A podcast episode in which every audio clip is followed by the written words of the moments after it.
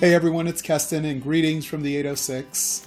Normally, this is the time of year when Lubbock begins to empty out, the school year winds down, and everyone on campus heads back to his or her hometown. Except this year is a little different. Like every campus across the country and throughout most of the world, COVID 19 kept everyone from returning to their campuses after spring break. This pandemic put the entire earth on panic, with so much uncertainty about well, almost everything. After nearly two months of some pretty serious isolation, it appears that at least some of the tightening related to securing in place or staying at home has loosened a little, with hopes of taking a staggered approach toward getting to the new norm, whatever that is.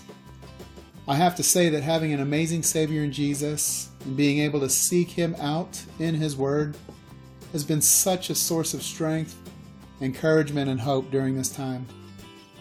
Jeremiah 15:16 reads, "Your words were found, and I ate them, and your word was to me the joy and rejoicing of my heart, for I am called by your name, O Lord God of hosts." Over the course of this past school year, so many students at Tech read through the entire New Testament.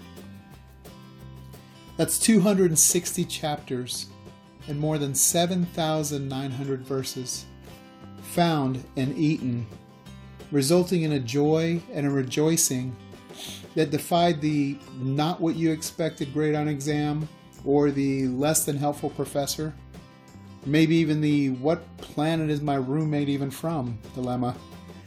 Even in the face of an unprecedented pandemic, so many have found joy and have been rejoicing in their hearts as they've taken in God's Word. Now, with so many unknowns still ahead, I'm thankful God's Word is so readily available for us today. If you don't already know, Kat launched a historic summer reading challenge this morning. That's quite a mouthful, but I do love that name, Historic Summer.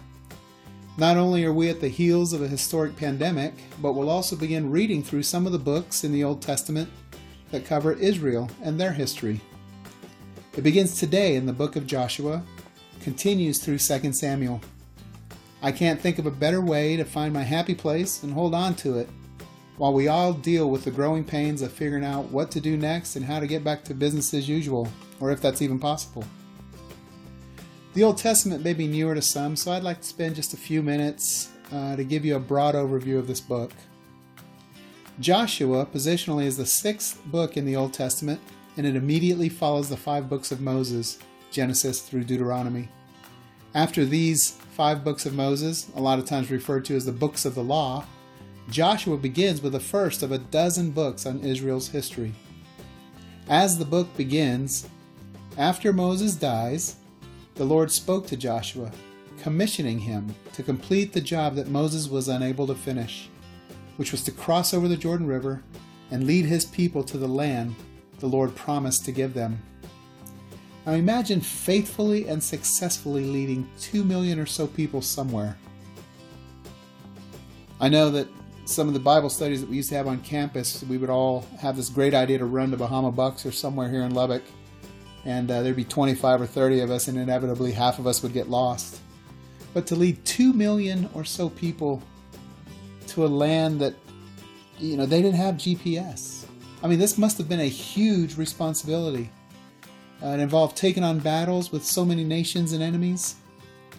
But God's pep talk to Joshua early on in the very first chapter of this book, he tells Joshua that he'll be with him and that he won't fail him, and for Joshua to be strong and courageous. Certainly, this had to be the catalyst and source of encouragement to Joshua that he needed to take on this mountainous task. Now, along Joshua's journey, I'd like you to catch a handful of themes. Firstly, I'd like you to see that God fights for his people. In fact, God prefers to do the fighting. We'll see this time and time again, beginning with Jericho and continuing with many other nations. Also, pay attention to God's mercy on those who cooperate with his plan. Rahab is a perfect example. She was a harlot who sold herself to sin, socially uncool by any generation. But by her cooperation in helping God with accomplishing his plan, she became a member of the chosen people of God. Check out the cred she gets in the genealogy of Christ in the Gospel of Matthew. Third, I'd like you to take note that God deals with those who sin against him. Take Achan. Oh man, Achan. This dude was an Israelite. He was on the inside, part of the fam, if you will. But he took something from Jericho that was kind of marked out or devoted to destruction. He took it, he buried it under his tent where his family lived. This resulted in God withdrawing from the children of Israel and a failed first attempt on defeating Ai. In fact, several dozen of God's chosen people were slaughtered in that effort. To his end, Achan paid the ultimate price with his life, having been stoned and burned, along with all he had. And the fourth theme, I'd like you to really treasure this one God keeps his promises. Specifically, to give the children of Israel the good land. In fact, this is the book's most vital and essential point. Back in Genesis 15:18 it says, "The Lord made a covenant or a promise with Abraham, saying, "To your descendants I have given this land." God's promise from back in Genesis was being realized more than 400 years later now. I'm so thankful that God doesn't retreat from his promises. In fact, his heart for his people was that this land that he prepared, full of so many resources and riches, wouldn't just be visited or taken ownership of from a legal standpoint. Rather, he wanted them to fully possess it, portion it out, and then ultimately enjoy all its riches. And I doubt you're tuning in for a history lesson, so let's talk about what all this means to us today. What if I told you that the good land was a shadow or a type, prefigure of Christ Himself for us. In Ephesians 3:8, Paul does his best to describe how vast Christ and his riches are.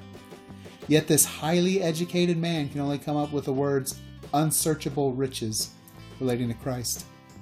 Read Deuteronomy 8, primarily verses 7 through 10, and you'll see a description of the riches of the good land. Paul later shares with us in Colossians 1:12 that we've all been qualified by God for a share of the allotted portion.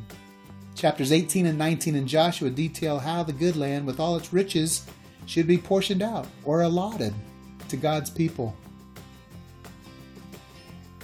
Just like the days of Joshua, God, the giver, has done everything.